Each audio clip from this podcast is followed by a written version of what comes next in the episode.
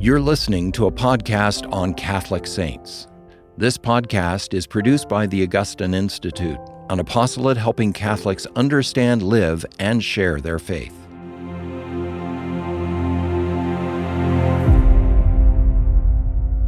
Hi, welcome to Catholic Saints. My name is Mary McGeehan, and we're joined with Dr. Carl Vennerstrom today. Glad to be here. Thank you for coming. Uh, D- Dr. Vennerstrom is a professor here at the Augustine Institute Graduate School. So, today we're going to talk about St. Bridget of Sweden. Uh, her feast day is July 23rd, and the point of these these episodes are to dive into the lives of the saints and look to them for inspiration for us still here on earth. So, St. Bridget of Sweden.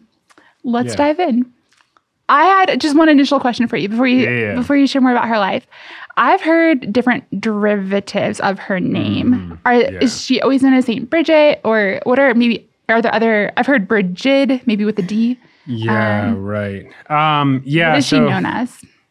Uh, as I understand it, her name would have been pronounced Brigida Okay. uh, when she was alive, and in Swedish. And Yeah. actually, I know a couple of Brigidas who Yes. Mm-hmm. are of Swedish ancestry. Um, I'm not exactly sure the anglicization story for Bridget or Bridget. But the same person Um, Usually, is- the French are involved if English is weird. Okay.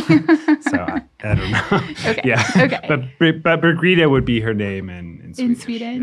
Yeah. Okay, very good. Um, well, can you paint a picture about the introductory stuff about Saint Yeah. um, Saint Bridget? Yeah, a, a couple things are interesting about her. Um, first, she's a, she's a married saint, and these are somewhat rare. I mean, especially from the medieval period. Yeah. Um, so she was married for 28 years, uh, and then her husband died, and she became a widow. And instead of uh, finding a new husband, she dedicated herself to a sort of life of prayer and asceticism Okay. and uh, religious mission. And uh, she also has a daughter, Karin, um, which would be Catherine, but in Swedish, or like a short version of Catherine Okay. in Swedish.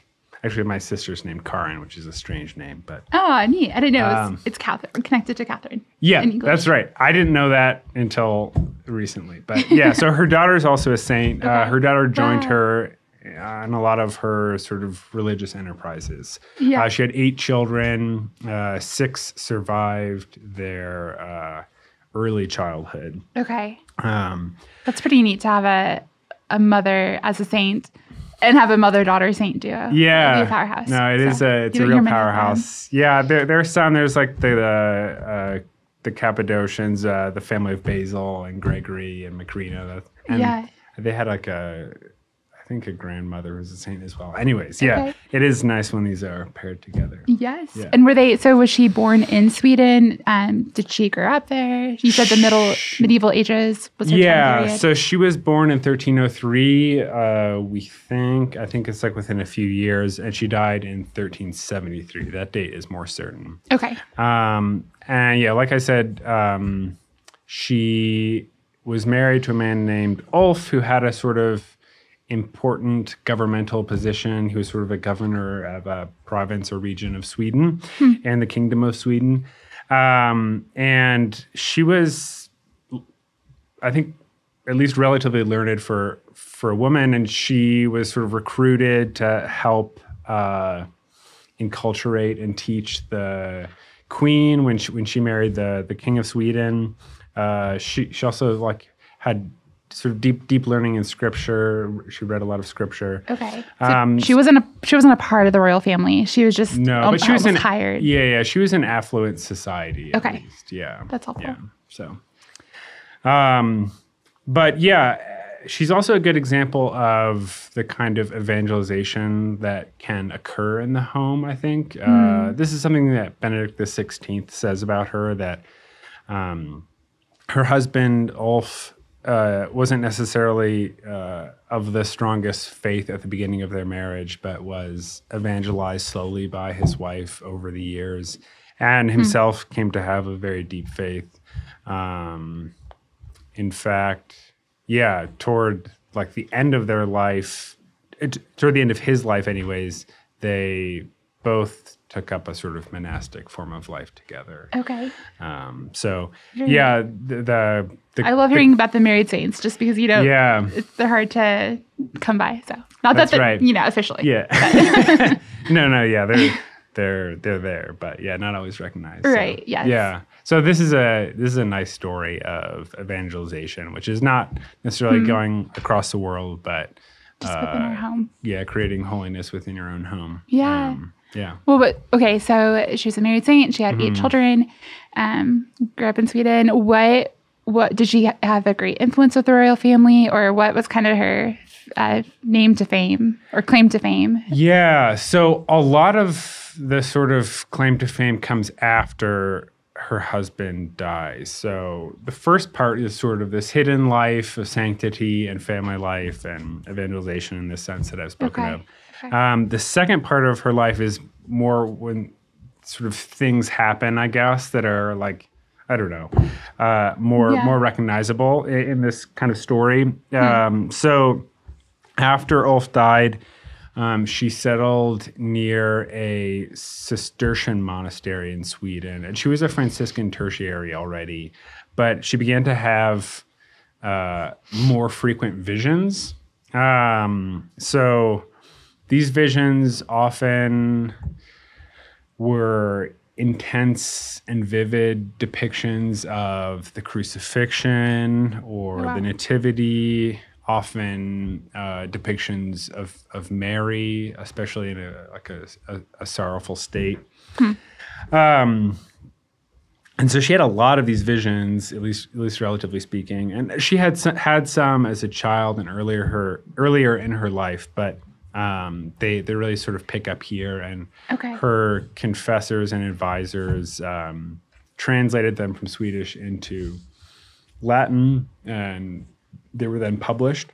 Um, I was going to say, were were they publicly known in her time period, or uh, were they written down anywhere, or was it just her inner circle of spiritual guides that knew about them? at yeah, I, I, I'm not 100% certain. I think they were published more widely after her death. but- Yes. Um, yeah, and actually, uh, the specific form they took often had a sort of uh, strong um, influence on the medieval art that followed. So this is Oh, happening in the 14th century. Yes. Um, and in particular, I just wanted to note uh, the sort of change in depictions of the nativity that happened. Um, so on the first slide, we have here this image of the nativity. It's this Byzantine icon. This one happens to be Armenian. It's a from an illuminated manuscript. But you see Mary they're reclining. This is the sort of standard way to uh, to image her, and she's in the cave, which is I think supposed to to make you think of The nativity. well, yeah, of the, nativ- Yes. of the nativity, but then also to sort of look forward to the tomb and maybe even think about baptism. Um, we do have the animals, but she's alongside Christ, who's in the in the manger there. Um, you see Saint Joseph at, at the side. Um, when we look then at this next one, you see this is from the 15th century. Um, and you see strongly the influence of the vision of uh, Saint Bridget. Um, in her vision, at least in one of her visions in the Nativity, um, the child Jesus, uh, it's a description of his birth. So Joseph sort of uh, modestly like walks out of the room or the cave, um, and then Jesus is suddenly born and he's lying on a sort of blanket or cloth on the ground. And from him uh, emerges this like extremely bright light that illumines everything and makes the candles not even like need to be there, all this kind of stuff. Um, so you'll often see, and then and then uh, instead of lying next to Jesus, uh, the Virgin Mary is depicted uh, adoring him. So this is sort of a stock scene that's called the Adoration of the Child. Um, Okay. And so this is basically exactly, you know, Mutatis Mutandis, this is the kind of image she saw in her vision of the of the nativity. Um, Okay. Can you can you go? Oh, go ahead. Oh, well, I was just going to point out it looks kind of like there's straw under little baby Jesus there, but those are actually like beams of light that are. Oh, so there's okay. there's beams of light coming from heaven, uh, from the angels, but then there's also these like little needles of light coming from Jesus. So, Okay. uh, y- y- there's a lot of different sort of f- a lot of different uh, variations on this theme, um, like chiaroscuro. So like you,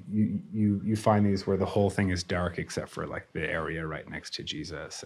Yeah. Anyways, so a, a lot is done with with with that kind of theme, but So the emanating light from baby Jesus and Yeah. almost the posture in which Joseph and Mary are Mm-hmm. depicted in art were after the 14th or after the 14th 15th century were influenced by Saint Bridget. Yeah, exactly. In her visions. Yeah. Cool. I Yeah. didn't know that. yeah, That's you can say this. You can kind of say the same thing about depictions of the crucifixions, maybe to a, to a lesser extent, but Yes. yeah, Okay.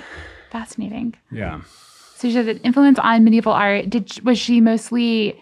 Uh, did she have any political or you know so social influence of this time period, or was it more hidden in being subtle guides to the royal family? Yeah, this is interesting. So uh, we have these visions which are very devotional, and there are also visions which are sort of political and ecclesiastical. Okay. Um, so St. Bridget pairs well with St. Catherine of Siena in that they were uh, both chided the Pope in Avignon. So this is a period when the, the papacy was away from Rome and there was dispute about who the true Pope was. Um, and St. Bridget uh, knew and felt quite strongly that the papacy should be in Rome where it belongs. And so she was highly critical of uh, its presence in Avignon. Um, and she was also critical of other leaders, not just of the church, but of um, uh, even secular rulers of governments. Um, actually, I think so. She has devotion from Catholics. She also gets devotion from Lutherans, and they really like uh, her criticisms of the Pope, of course. So, Okay. yeah, She's still our Catholic saint. yeah, she is. Did, she, did, did she and St. Catherine of Siena know each other? Did they overlap Uh, not all? not that I know Okay. of, but I mean, yeah. in heaven they do, but okay, yeah, just curious. That's right. um, Interesting. Yeah, and she went uh, on a long pilgrimage, sort of for the rest of her life.